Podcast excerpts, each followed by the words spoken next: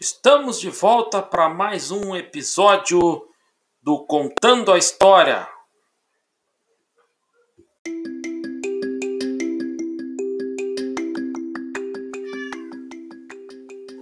O Contando a História tem oferecimento Faculdade Famarte, agenciadora 53981487759 e liga para te saber mais o que tu deve fazer para melhorar de vida.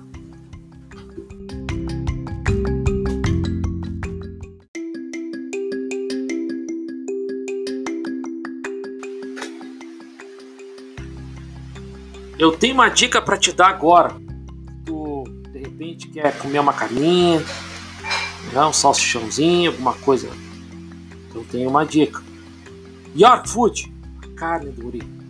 Procura aí na tua cidade aí, tá bom? York Food, a melhor carne que está entrando no mercado.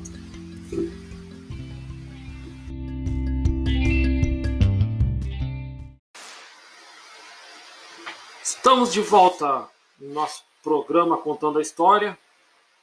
Já entrou um cascaio.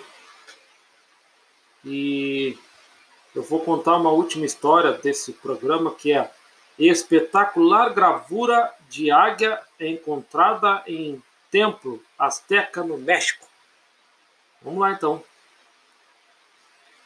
Arqueólogos do Instituto Nacional de Antropologia e História, INH, encontraram no México uma verdadeira obra de arte do período azteca.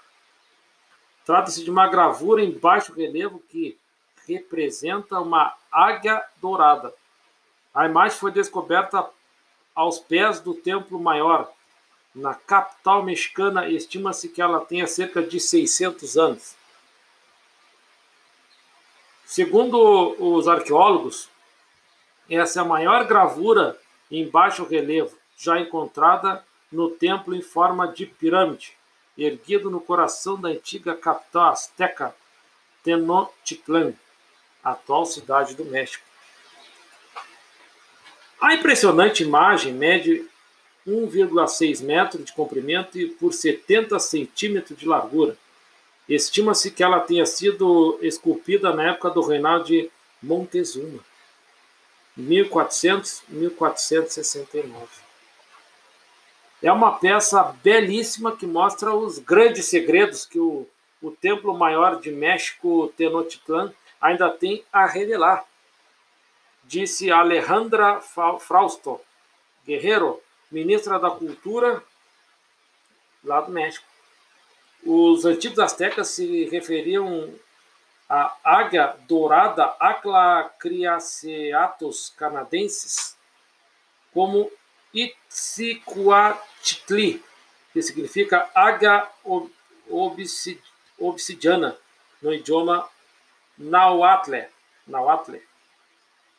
Segundo especialistas, a, a, a relevância da gravura é demonstrada não só pelo seu tamanho e acabamento, mas também pela sua localização ao pé do edifício mais importante para os astecas, no eixo central que atravessa a capela de Huitzilopochtli e a escultura monumental da deusa Coyolxauhqui.